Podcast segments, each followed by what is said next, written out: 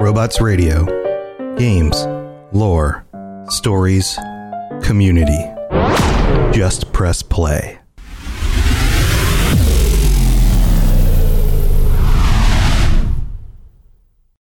This show is brought to you by our patrons at patreon.com slash Elder Scrolls Lorecast. Robots Radio presents The Elder Scrolls Lorecast. Welcome to the Elder Scrolls Lorecast, a place where the Elder Scrolls community can come together to discuss the boundaries of our knowledge about the universe of the Elder Scrolls.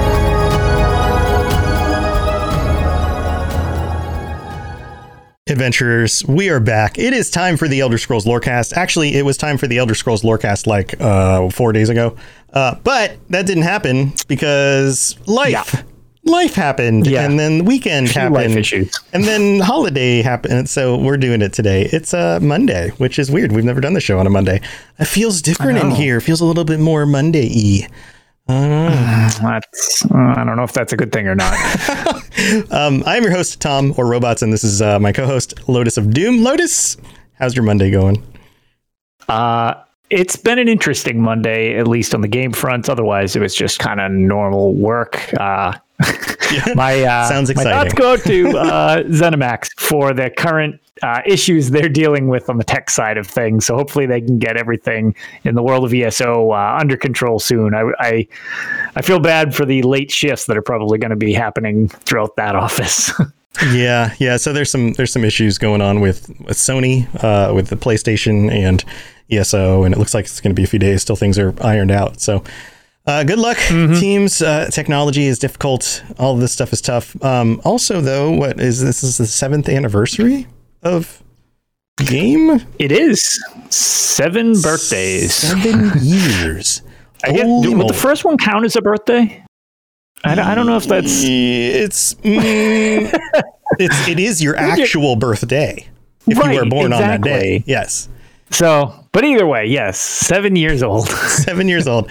Oh man! So congratulations, team. You guys have been putting a lot of work into this over the years, and a lot of us appreciate it. Um, I know, I know we do because we get to do a show about this stuff.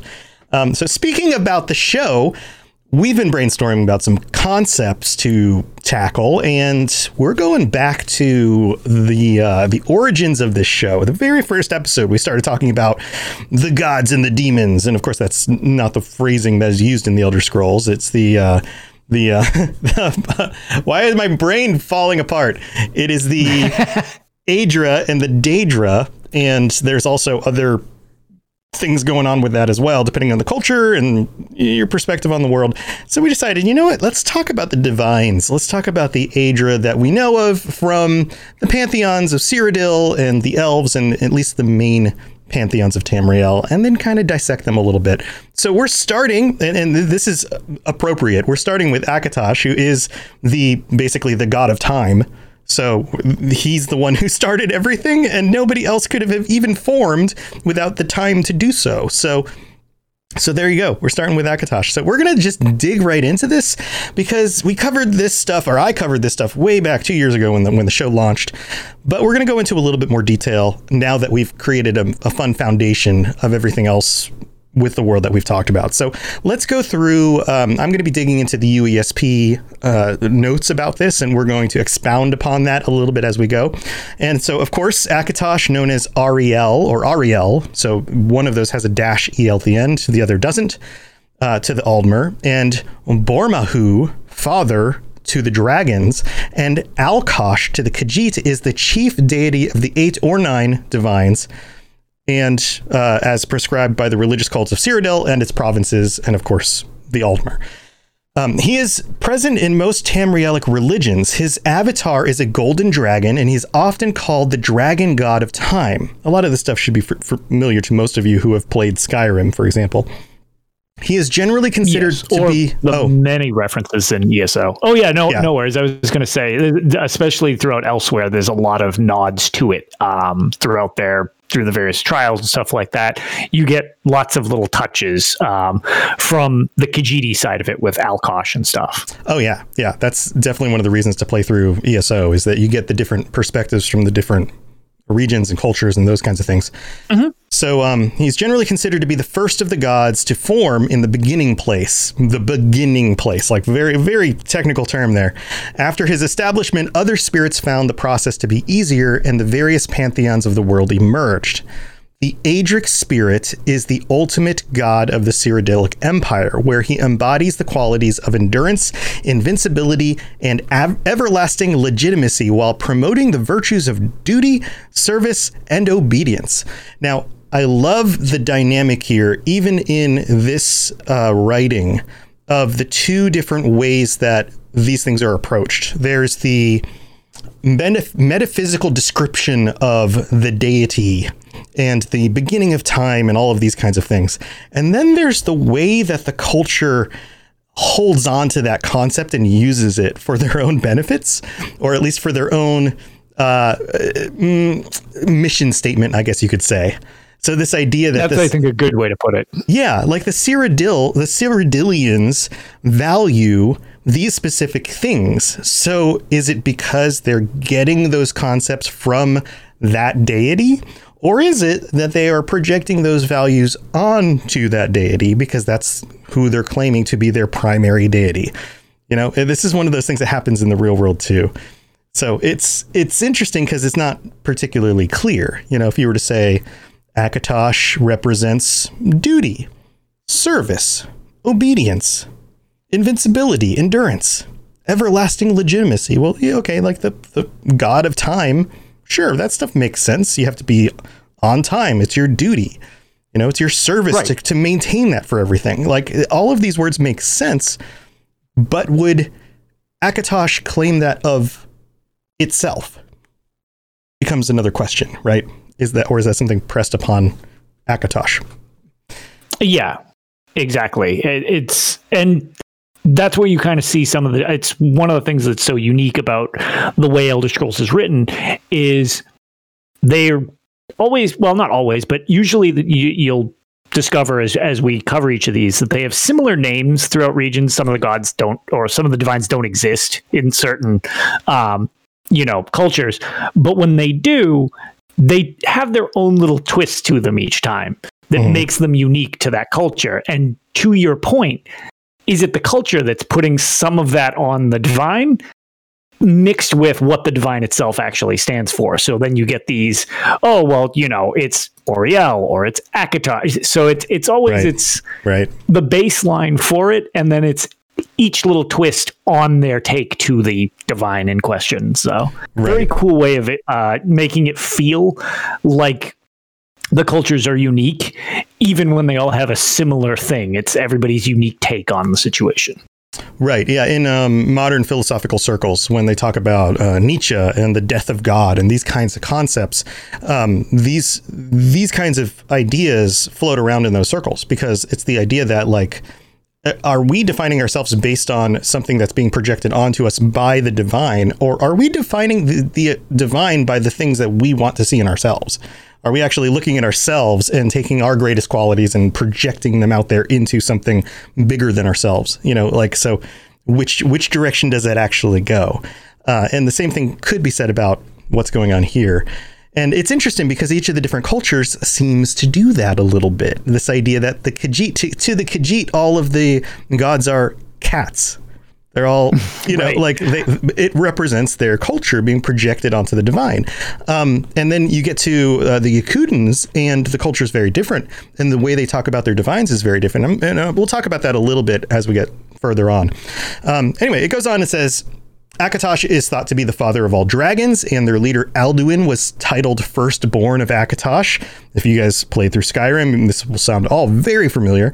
Alduin later came to proclaim himself a god, promoting Paarthurnax to turn on him for forsaking his duty to Akatosh. Forsaking his duty to Akatosh. Notice the word duty was used by the Cyrodiilians to explain what Akatosh represents to them, and so therefore what they should be. So it would make sense that Paarthurnax is saying, You're not being who you should be because Akatosh would never have forsaken his duty. So therefore, you cannot claim this of yourself. You cannot take it for yourself.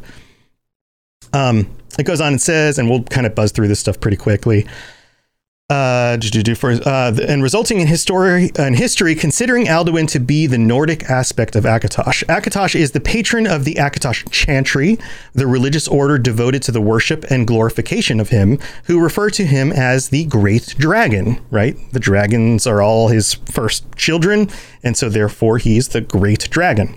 Again, projecting mm-hmm. the, ch- the the shape of the children onto the deity. Does the deity actually look like a dragon? Probably not. The warp in the west and other dragon breaks are thought to result from Akatosh's temporary loss of control over the flow of time, which is interesting. It shows that there are limitations, that he's not necessarily an all powerful divinity, that sometimes time can break, the dragon can break. Right. You have any thoughts on those? Kind of a theme. Yeah, well, that's kind of a theme with a lot of these uh, variations on gods, divines, etc. throughout the series.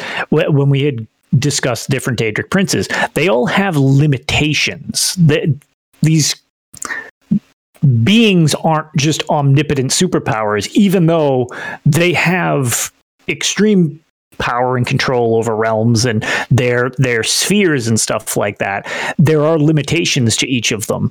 Even you know in this e- example specifically with with akatosh you've got him controlling time but when things get out you know you have like the Numidium or something like that something can overwhelm him or per. I was going to say I don't really think Alduin has gender yeah, specifically. Yeah, right. Uh, sorry, Akatosh.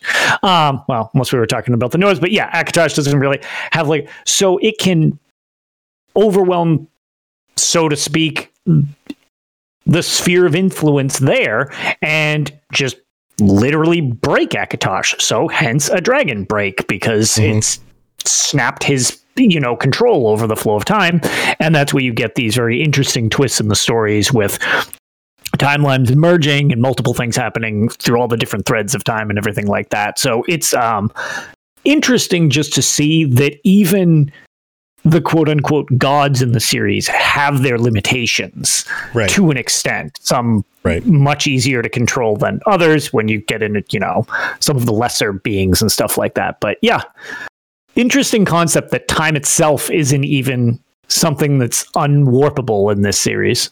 Right, right. And and I in the real world that's also an interesting concept. Like if time were to stop and then start again, how would we even know? Very true. We wouldn't we wouldn't know. We are within time. Like time could be starting and stopping infinitely every second and we would never be aware of it um, which is another even bigger concept. Um, anyway, moving on. Uh, most traces of Akatosh disappeared from the ancient Chimer legends during their so-called exodus. Remember back the Chimer episode? They left the Aldmer, traveled across the continent, and eventually became the Dunmer. The the use of Akatosh in their worship was removed basically, and this part's really interesting. Primarily due to that god's association and esteem with the Altmeri. He represented the people that they were leaving, and they wanted to be different from that group. However, several aspects of Akatosh which seem important to the mortal races, namely immortality, historicity, and genealogy, have conveniently resurfaced in Almalexia, the most popular of Morrowind's divine tribunal, which is also interesting because, of course, the tribunal is worshipped by the Dunmer, and those aspects are now associated with her.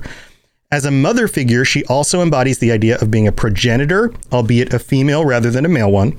So one could say that at least the qualities of Akatosh are not entirely neglected among the Dunmer, even if his name is. Which is interesting because it shows that those concepts may be more fundamental than the label ascribed to who owns those concepts. Any thoughts on this one? yeah. interesting. I, so this is um, reading up on this. I I did not know that prior. So that kind of pulls back to what we had talked about before when sometimes it's cultures attributing what they want onto a deity. And in this case it's the deity that's more being removed from the situation. And it's like well we already have a deity. Why don't we just attach these values in this case to Almalexia? It's Right. like oh well we'll go with something familiar to us as opposed to you know the more universal dragon approach that the uh, so many of the other cultures hold so that's that's a different twist on on still holding true to something that's there but uh, to a totally different entity like that talk about you know there's a cat version dragon version well this is i guess the almalexia version right, right, right. Well, yeah, it's it's the Dunmeri version. It's the this is who we worship. This is the one who looks like us, and Exactly. so therefore we're going to worship this version of it. Um, yeah Yeah. Yeah. Uh, so it goes on and says Akatosh was involved in the forging of the covenant with the new empire of humanity. We talked about this with uh, the Alessian revolt and the empire. Uh, and his blood was mystically joined with Alessia and her heirs, thus the dragonborn emperors of Tamriel. The Amulet of Kings was the primary token of his patronage and allowed the new empire of Cyrodiil to benefit from the stabilizing influence of White Gold Tower, maintaining the barrier between Mundus and the Planes of Oblivion. When that barrier is threatened during the Oblivion Crisis, Martin Septim was able to summon Akatosh's spirit and transform himself into the avatar of Akatosh. If you guys have not played the end of Oblivion, you need to play it. I mean, the graphics look a little bit old at this point, but it's still this epic moment where uh, uh, spoilers, Martin Septim turns into a giant dragon and fights Mehrunes Dagon, who's also a giant multi-armed, you know, humanoid-looking creature in in the in the by the White Gold Tower, like in the, the town of um uh Cyrodiil, in the uh the uh what's it called? The um you're in the imperial city Imperial City. I was like, what's the name of the freaking town? Um, and, The and they the fight. middle? Right, right. Uh, which appeared in the shape of a giant dragon made of fire. This avatar dragon defeated Mehrunes Dagon, reestablished the mystical barrier between Tamriel and the Daedric realms. The avatar transformed into a statue now located inside the ruined Temple of the One. That is freaking awesome. And we don't actually get to go see it because we don't get to travel to the Imperial City in Skyrim because Skyrim's the only game after these events that we've been able to play. So maybe in Right. six we'll be able to go see it somehow. I don't know that we'll be traveling to Cyrodiil, but it'd be really cool to have at least, you know, some imagery of it because that sounds really, really cool. Now, it goes into a little bit into the Elven tradition. Ariel is accredited with creating Ariel's shield and Ariel's bow and used the latter to fire the heart of Lorkhan into what is today Red Mountain. Of course, this goes back to the myth of um, Lorkhan being slayed, his heart being torn out and shot into the ocean. That creating the island of Morrowind and the Red Mountain. However, the Cyrodiilic tradition, uh, traditions of man do not maintain these artifacts as part of their stories of Akatosh and creation, and do not provide any explanation to their existence or origins. So there's there's a lot here. As with any of these, there's going to be a lot here, and um, we you have to parse it according to like we talked about the culture. And do you have any other thoughts on this as just kind of an open concept? Because after the break, we're going to get into specifically a little bit more about the Elven perspective and then the possible connections to the Yokudan pantheon, which we haven't talked a whole lot about. So, what do you think, Lotus? Um, no, other than like, uh, I, I mean, other than delving into what we'll do in the second half about the more specific groups view on um, Akatosh, it's just it's fascinating to see something that's. I mean, we've we've got an actual like like you had mentioned with the Oblivion Crisis. Akatosh itself does have the ability to form and in that case it's not really up for debate unless you don't think those events happened even though you get to play through them where yeah, he Akatosh manifests himself. right. he- yeah.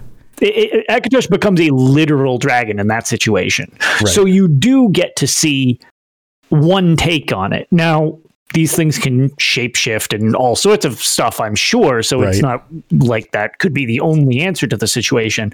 But at least part of what was said has some basis in it. Now, again, everything's taken in different perspectives from different um, societies. And one other thing, as you know, Dragon Breaks are very relevant to Akatosh specifically. I'm curious throughout the series if manifestations of Akatosh might be different in different threads of time that have happened in Dragon Breaks. Mm-hmm. Maybe that's where some of these alternate views have come from, because theoretically they can both be true and not be true at the exact same time, depending upon the you know thread of time that somebody was in. The warp in the west was mentioned earlier. You could kind of almost get Akatosh being a Khajiit like a physical manifestation manifestation yeah. of a cat, yeah. as well as a dragon simultaneously. But the other group never saw it, so maybe that's why they don't recognize it that way. So who knows? Right. If you were an uh, extremely powerful, intelligent entity and you saw it as part of your duty to look over some of your creation because as we know all of the Aedra at least according to the stories poured themselves into creation. They gave yes. of their own powers. That's part of why they're limited is because they gave of their own powers into creation. So we are their either their creation itself or we are descendants of them as the elves would would claim.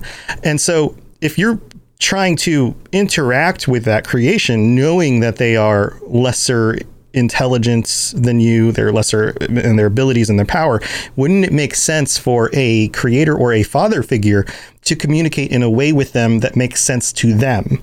To lower themselves into a form and a language that might be beneath them, but works for communicating with them. So in that sense, absolutely, yeah. If in that sense, if Martin Septim and the rest of the Cyrodiilians in that area are expecting Akatosh, his avatar, to look like a dragon, then why choose a different form? If you can choose any form, you might as well choose the form that makes sense with them, so that they have a clear understanding of what's going on. If the Khajiit right. are expecting you to look like a cat, then look like a cat. It doesn't change your abilities right. or your power or your your ability to help them but it does help convey that their expectations are being met because that's it's more important yes. to communicate clearly with them than it is to be something that's more true. What is what is more true if you were able to be anything? nothing. Exactly. Everything's equally and, as true. And you want right, and you want that connection to the people that you're dealing with. So it's like it, much like you said, if you can form that connection just through like a physical, oh, I recognize this thing. Well, there you go. That's a common ground that can kind of ease he, ease you in, so to speak. So you know, having different forms depending upon different situations totally makes sense. As well as it, it just seems like it would easily be within their realm of power to do. I mean, that that doesn't even, right. given all the excessive powers the, these deities have. That doesn't even seem like a, a, difficult one. Mages and stuff have that power in the game. So right, right, right. Yeah, the transmutation uh, and those kinds of things. Like those are again lesser lesser magics and abilities. You know, well below exactly. the divines. Um, so yeah, I mean, they can create reality. So yeah, being able to change their form or you know appear as a form when they normally don't even appear as a form. You know like they might be formless right. but to give themselves form could you know sure why not? Um yeah all of that stuff makes sense. All right well we're going to move into some of the other perspectives and also the concept of the planets a little bit at the end of this. Um, but why don't we go ahead and tackle the middle of the show? The skies are marked with numberless sparks each a fire and every one a sign so here we are in the middle of the show, and thank you to all of our patrons. Uh, I hope you guys enjoyed the patron episode, and thank you to everybody who helps support the show. If you are interested in supporting the show and to make sure that we can keep doing this, then go to patreon.com slash Elder Scrolls Lorecast, where you can check out all the different rewards that you can get. Things like ad-free episodes are easy to get at the very very lower tiers. And then other things like uh, being able to guest on future episodes or even discounts on uh, some of the the things in the store uh, including oh including the uh, why not Hermaeus Mora shirt that I happen to be wearing right now? uh I usually wear the wrong shirts for each of the shows. Like I'll do an Elder Scrolls show, but I'll be wearing like a Fallout shirt or something like it's, it's just kind of like it just ends up that way. I just pull something out of the you know the hamper and I'm like, oh, I'll just wear this one.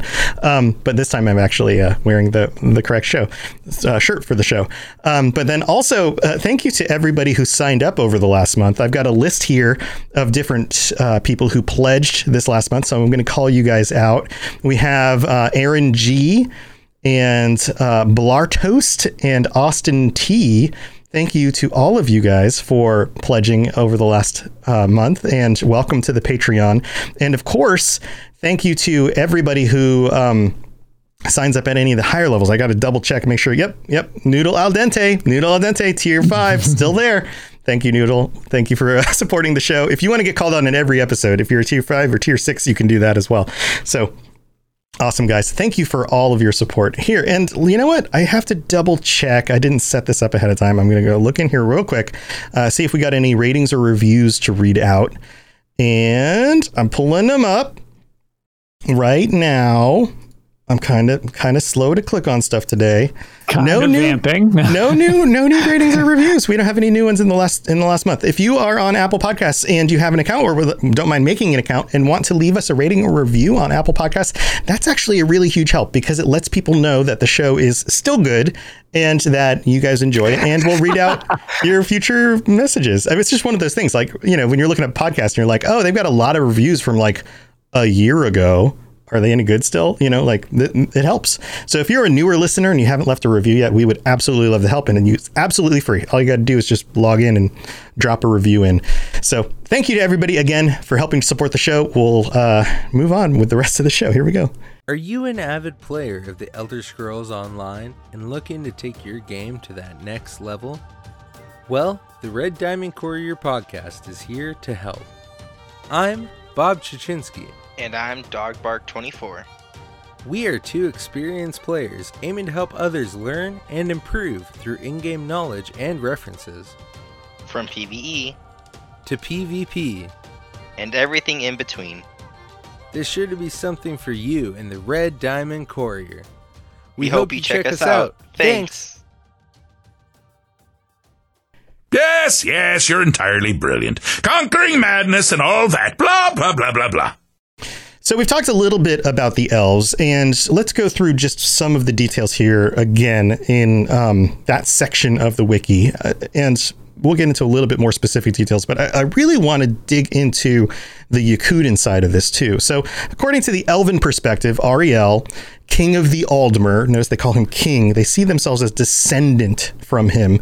Is the Elven analog to Akatosh and the chief deity of most Aldmeri pantheons. He is the soul of Anuiel. If you guys remember the the very first or second episode, we talked about these things. This uh, and Anu, Anuiel. So Anu created uh, was everything, and then Anuiel, according to their concept of creation was the soul of Anu that was like descended from him, and then Akatosh or Ariel was the soul of Anuiel descended from them. Like there's this weird chain that happens with that. Um, and that's all basically tied together in order to explain the beginning of time. So it's when Ariel was descended from Anuiel, that's when time began. That is the beginning of actual existence. So most Altmeri. So, oh, sorry. Go ahead. Yeah. I was going to say this is just like a weird. It, it's how I always view this because I find many of the um, Elven names tend to be um, very similar, at least for me. So I mix them up if I'm not careful. And it's funny because the easiest way, at least visually in my own mind, that I do my best to keep things organized when I'm trying to think of like, okay, which one is uh, Auriel? oh, wait, that's descendant of Anuiel, and it was Anu that was before that. So I, I don't actually know the official name for these things. Maybe you can actually those little um there it's I want to say it's a Russian doll where you've got one yeah, yeah, yeah. crack it open dolls. and you can yeah. take up nesting dolls. That's what I'm thinking of. Yeah. So that's what I always picture as the soul of the previous one and the soul of the previous one. And that's actually how I always try to keep them organized is just like, okay, we start with Anu, and then you crack it open and you take out Anuriel, and then you crack that one open and you get Auriel, and then Right, like, and right. that's like the only way I keep their pantheon order. It, it's just that's like the image I always get when I'm trying to organize the elven perspective to this. Yeah, yeah, and you can remember it because the names become more complex. So Anu Yeah. is just A N A It's N U, and then Right. Anui is Anu E L. And right? then and then L, then is a different, is a different L. consonant sound in the middle. and you yeah. just exactly Yeah. so it's it's it is it's i mean that's the presumptuous you know we're we're descendants of creation itself thing that the, Mhm. the elven pantheon has but at the same time it's just i don't know their their perspective is always very cringy to me just because it's like well we just need to figure out which one of our ancestors dated back to the most direct connection to the creation of everything. it's Right, just like, right. Oof, that And is and you notice that in is this, a high sense of self. that that sense of self is again an impression on the the deity. Like this idea Sure. that they are descended from the deity means that their deity has to be descended from some, something even more fundamental and powerful. Right? Mm-hmm. So there there has to be this descendancy pattern already created for them to be the continuation of that descendancy. And that that Right. idea of the birth of the thing, the soul of the thing came from the previous thing, just like the soul of my child came from me. Uh, you know, like I, it is they're born with a soul, but I'm the one that gave birth to them. That like that kind of thing. right. Um, or you know, helped with the birth. I'm male, so I didn't actually give birth, but you, you get the idea. Um, so it, it goes on and says, you helped. I helped. I helped. I was in the delivery room. Fifty percent. Yeah, Yeah. you were fifty percent of how that works. yeah, I was, I was, I was lacking a lot of sleep, and I was, I was not feeling great, but I was there. I was there. Um, I was supportive. Um, so anyway, it goes on and says uh, most Altmeri and Bosmeri claim to be direct descendants of Auriel. In Valenwood, he is known as Auriel, Time Dragon, King of the Gods. However, early, how, however, early social stratified Aldmeri society thought Auriel to be an ancestor spirit of the upper castes, and his worship was adopted by the Aldmer to better emulate their social betters. Again, it's all this culture stuff that's being like stuck onto them. As opposed to a dragon, most Altmeri societies depict him as or alongside an eagle. Snow elves and Ayleids also worshipped Auriel because they had very similar culture. They all came from the Aldmer. However, the Alessian order cursed him and held his pride responsible for the sullied Middle Dawn. So there's a whole bunch of different things going on. I, I wish we had more detail on like the Ayleids and their connection, or the Snow Elves and their connection, and and how they saw themselves. We only have such little detail about that. And when it comes to like the aliens, it's like oh, lots of lots of you know Daedra worship and that kind of thing. But they still held on to Yeah. Auriel. Like that was still foundational in some way for them. Right. So interesting stuff. Um, now the Yokudans, I think, are the most interesting because the Yokudans, of course, the progenitors of the the Redguards, and their concept of um, deities is very different. So the closest concept we get for um, Auriel or Akatosh is in the the story of Satakal the World Skin, and we haven't gone a whole lot into Yokudan stuff. I should probably hold off on too much detail on this. But what's interesting is that there are a lot of parallels between different cultures, and in the Yokudan culture, there's no direct parallel for Akatosh, even though Akatosh is the primary god for the Cyrodiilians and for the Aldmer and you know many of the elves. But for the Yokudans, there's no direct connection. The closest thing is is this, and it says this uh, Satakal, the world skin, is the Yokudan god of everything. You may, it may actually be more similar, something like Anu, and a fusion of the concepts of Anu and Padomay. So it's even more fundamental than that because those two things were already divided uh, Satak and Akel are the habitable universe resulting of their interaction, also called the Aurbis or the Grey Maybe. Driven by hunger to eat one world to begin another, Satakal also has much in common with the Nordic Alduin. In Yokudan mythology, Satakal has done and still does this many times over, a cycle that promote that prompted the birth of spirits that could survive the transition. Notably, Ruptga, the first who learned how to do so, these spirits ultimately became the Yokudan pantheon. So this idea from the Yokudans has to do with these cycles. These um uh, oh, what's the word? The word just fell right out of my brain. Uh, the cycles of time that play over and over and over again. Um, uh, oh, ugh, it's going to come back in a minute. Kalpas, yeah, this this Kalpas thing. If you've heard the word Kalpas, we've talked about that a little bit before. We haven't really mm, tackled it too much, but this idea that every period of time has a beginning, a middle, and an end, and then there's a next period of time, and only some beings are able to move from one Kalpa to the next, and they can actually transpose from one to the next, and that our reality may be inside but one Kalpa and there may have been infinite realities outside of our kalpa before or possibly after. So th- it's this other completely huge concept, but within that concept is fundamentally this con- this concept of a period of time, the beginning of time, and that deity which is involved with the beginning of time has to do with Satakal, the world skin, so therefore would have a similar power or concept to Akatosh being the creator of time. So that's about the closest connection you can get to with the Yokudans. Right. And there was a mention of um, it, it having like a, a uh, a very common feel to uh, Alduin from the Nordic pantheon, mm-hmm. which uh, again we stop Alduin from essentially destroying the world bringing the end Elder of the Kalpa, 5. right? Bringing bringing right. the end of so, the cycle. Yes, exactly. So like you've got that parallel as well, even though it's split and it's got its own thing.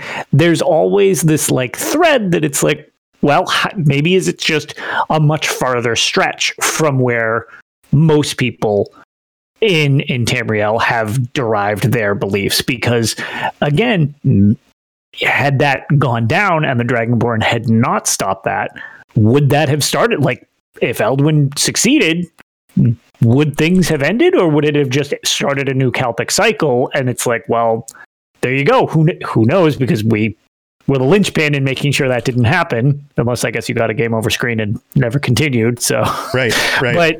But um, yeah, we we were the definitive factor that kind of blocked that. So now is this Kalpa dragging on longer than it should? Right. I, don't know because the final entry to the series is yeah. currently Elder Scrolls 5. So we don't know what's going to happen. Did we actually disrupt the flow of things? Did we break time? Did we this? artificially extend reality in this Kalpa in a way that it should not have been? Did we take yes. did we wrest control from the plans of the gods and make something else happen? Right. Yeah. Was he supposed to succeed? And that that actually right. screwed things up. It'll it'll be very curious to where the series goes past that time point, as opposed to being able to look back like we've been doing, um, you know, with Blades and Elder Scrolls. Well, actually, there's there's notes of it with um, Elder Scrolls uh, Legends, if I remember correctly. It's been a while since I've played through the stories, but um, that's a lot of backtracking as well. And it's like we keep looking back prior. It'll be interesting to see what happens as things go forward, you know, based on what have we actually done by by preventing the world from ending. Right. Maybe this was the wrong thing. Because because death is a part of nature. It is part of the natural order. Everything begins and everything ends and you may not want it to end but that doesn't mean that it shouldn't you know? Right. Um and, and so that's that's part of this concept of time and part of the concept of the god of time is that there's a beginning a middle and an end and that things kind of wrap up. It's actually very similar to uh, three of the principal hindu gods uh, brahma who creates the universe vishnu who preserves and sustains existence and then and it's it's spelt shiva s-h-i-v-a but it's i believe it's pronounced siwa who destroys the universe. But siwa is also worshipped because the the Hindus know that it's not without Siwa that you can't that you can get a new beginning. Uh, just like a cycle of farming, you have to you have to take up the crop and reseed in order to grow a new crop. So it's all part of this natural cycle. And even though destruction sounds dark, it's actually uh, Siwa is actually one of the most worshipped of these deities. Um, so it's it's an interesting concept the, the way this all works together uh, and you Well, you raised I mean- kind of this question in my head here about like what if the canon ending for Skyrim is that we don't stop it and the world ends that we actually lose. and Elder Scrolls 6 begins in the next Kalpa and we don't and that's like the big reveal is that you get like three quarters through the game and you realize why doesn't the history of this world make sense? Why is everything so different? And then you go oh my oh we're in a different Kalpa.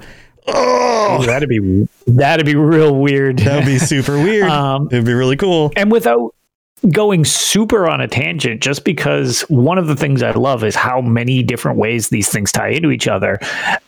Where you had just mentioned with um siva uh is, is that how you pronounce it 'Cause Siwa. I've always- I've- Siwa, yeah. siwa okay um at least that's what so- I taught in college and who knows maybe things have changed since then that I, I, maybe my I've heard instructor that was as wrong. well, but Yeah. again, it's one of those things when you read it just off paper. That's not how I would. Right. It default looks like Shiva. It, so I- I- in fact, when you see it in like Right. the Final Fantasy Right. games, I always said Shiva because a lot of the the Yeah, so powerful did I. things are, are named off of these deities from the real world. Um, exactly. right. Um, but uh, calling back a few episodes ago now, um, just on the tangent of uh, everything with Mehrunes Dagon and being the the the Daedric Prince of Destruction.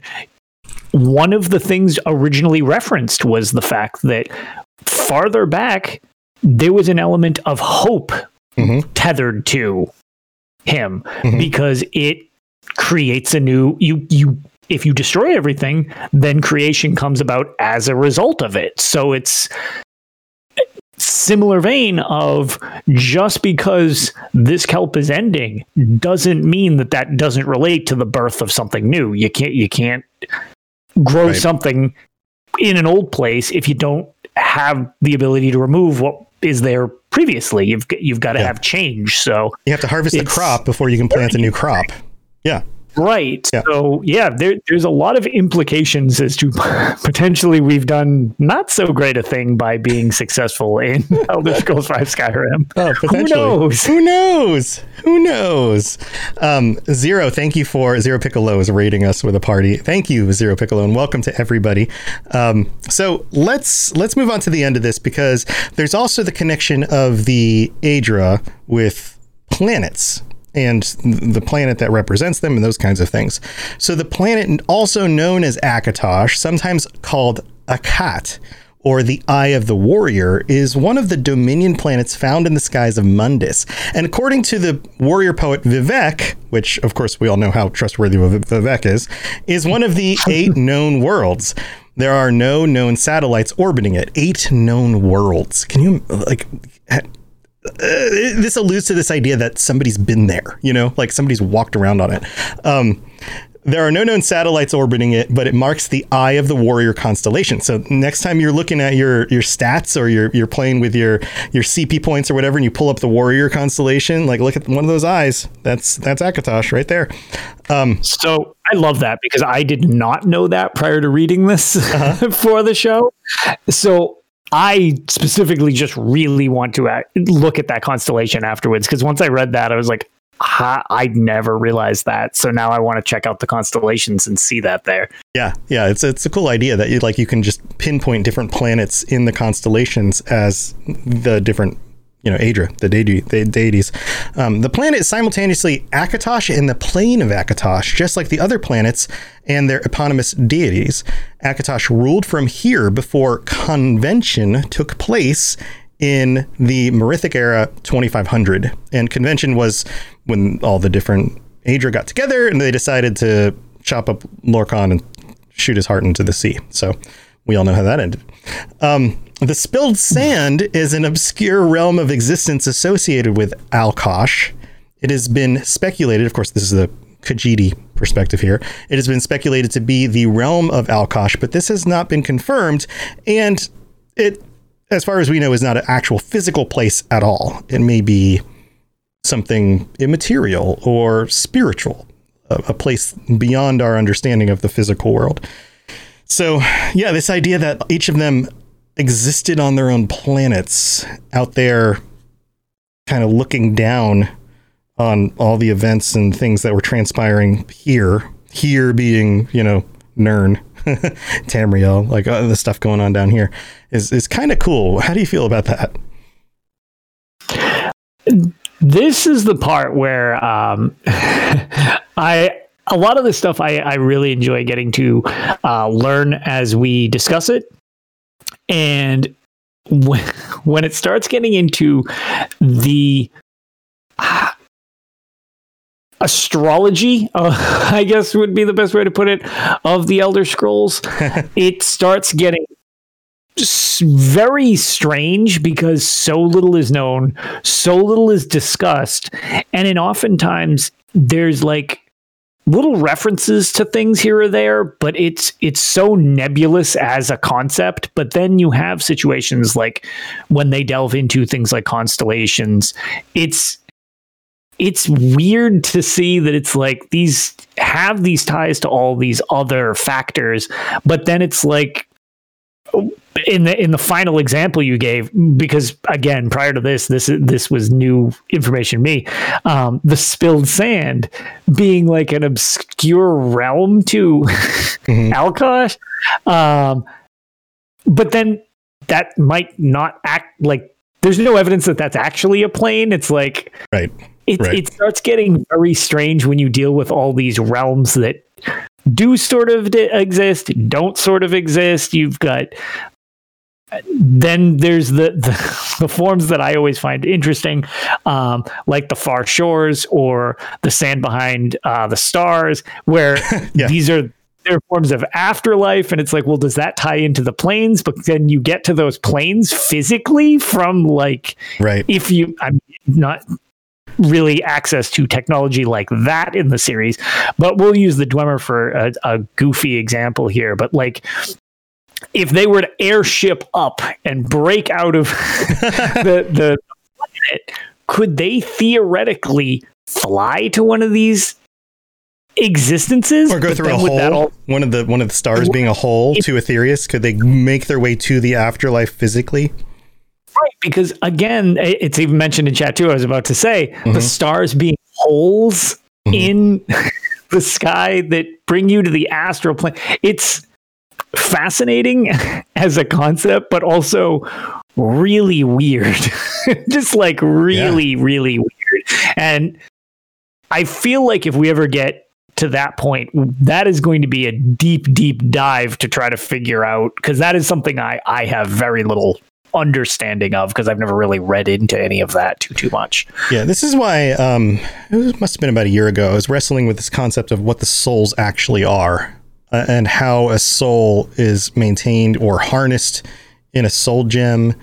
Um, it's almost like the soul itself is potential energy that can be turned into physical stuff and or turned back into potential energy or something like that because you have these planets which are in some ways like the husk of the the, the deity just floating around out in the in oblivion you know like and so maybe they can turn themselves into energy and manifest themselves in different ways but for the most part they just sit out there floating or something and yet we would be able to physically be a part of that it, I, I don't know. I, I, think that maybe there the distance between what is physical and what is spiritual is actually a lot closer in the Elder Scrolls than what we would assume.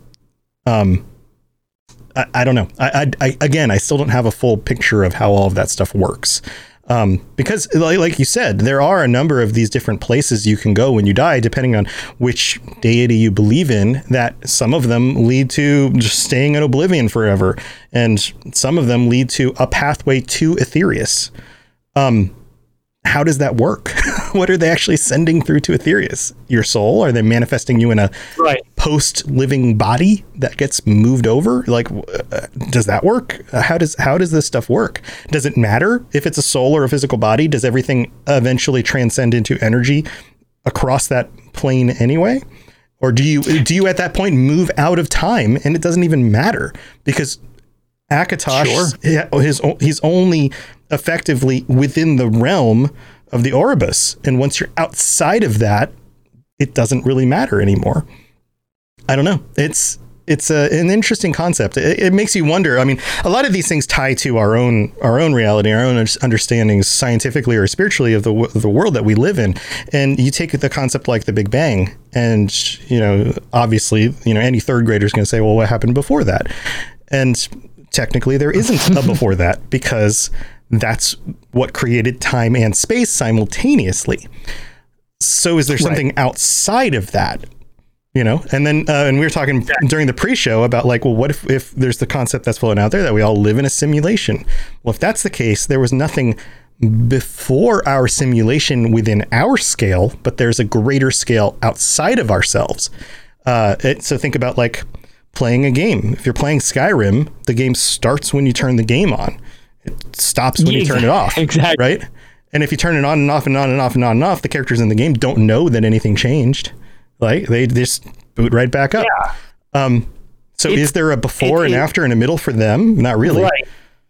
And it, it starts getting really difficult. Um, the further out you stretch anything as you you don't even need to reach it, but as you start progressing toward these insanely large concepts and then you start getting closer to uh, the the concept of you know infinites or whatever trying to wrap your brain around something like that becomes increasingly more and more difficult because right, right.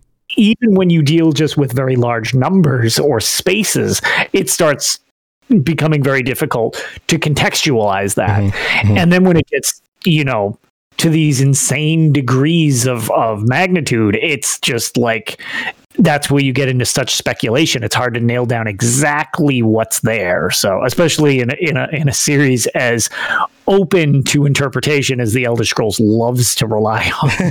Right right. Yeah it's it's interesting. There's you know there are boundaries of our own imagining and logic and those kinds of things but a lot a lot of people even use that incorrectly. They'll say things like um, well, could you imagine a triangle with seven sides? And it's like, well, the, the definition of triangle forbids it from having seven sides. So you've created something that cannot exist. And then, you know, then, well, couldn't God create something that cannot exist? And well, well, yeah, but you'd have to change the definition of triangle. And, you know, like there's all these concepts that don't make sense because the boundaries of our logic.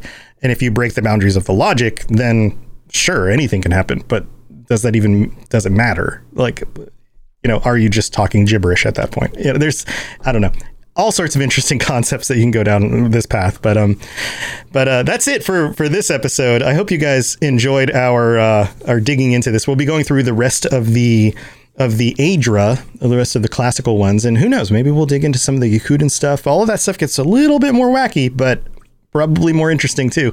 So stay tuned for that stuff. Lotus, what do you have going on other than not playing on PlayStation right now?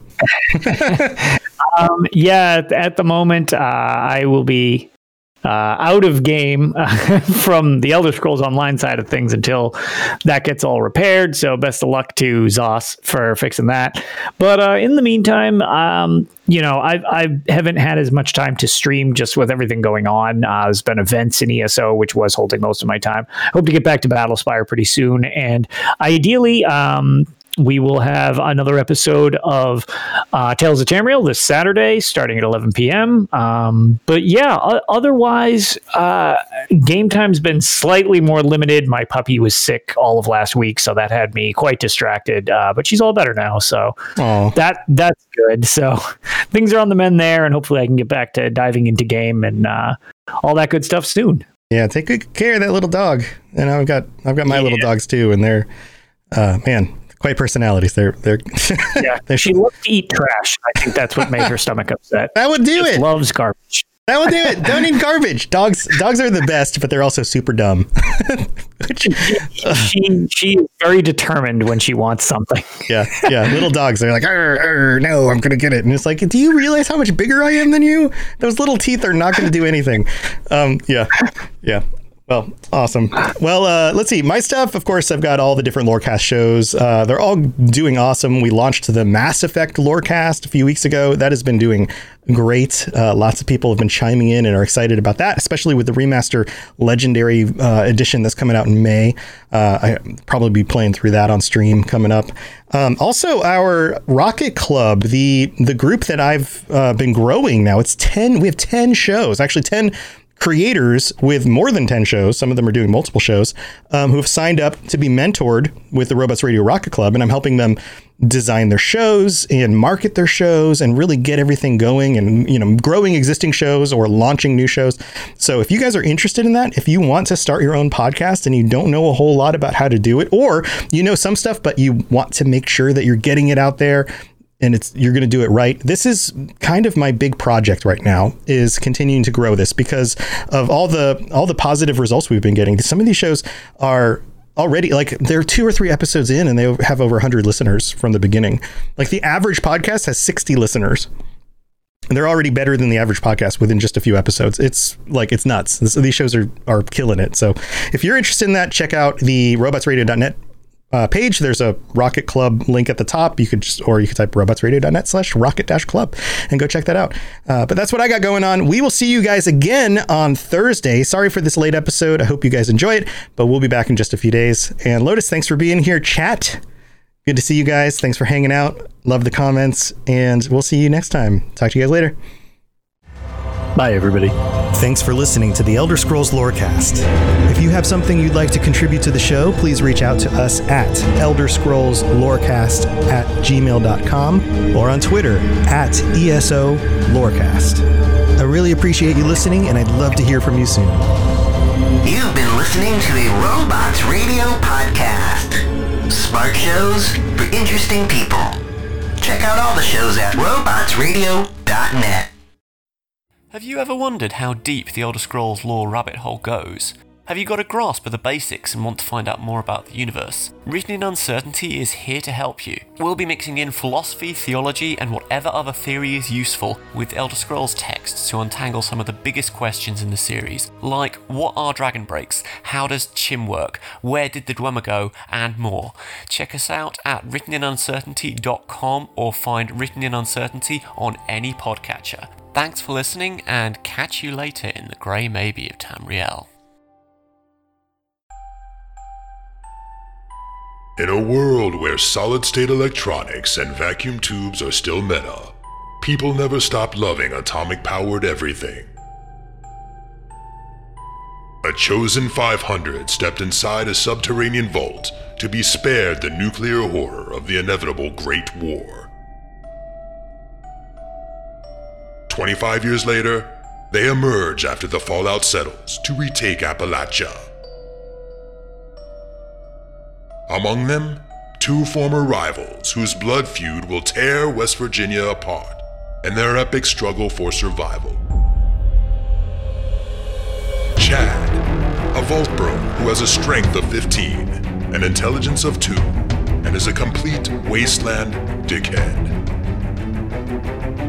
Simon, a complicated anti-hero who chooses light and hope, but accidentally becomes a cannibal and wakes up naked and afraid with a Scorch Beast Queen after a date goes terribly wrong. What? I mean, it's a wild wasteland, right? This dark humor radio drama will have you driving off the road and crawling out from under the fallout. Two men, one wasteland, and so many nukes. 76 podcast, rated R, now streaming on your holotape player podcasty thing.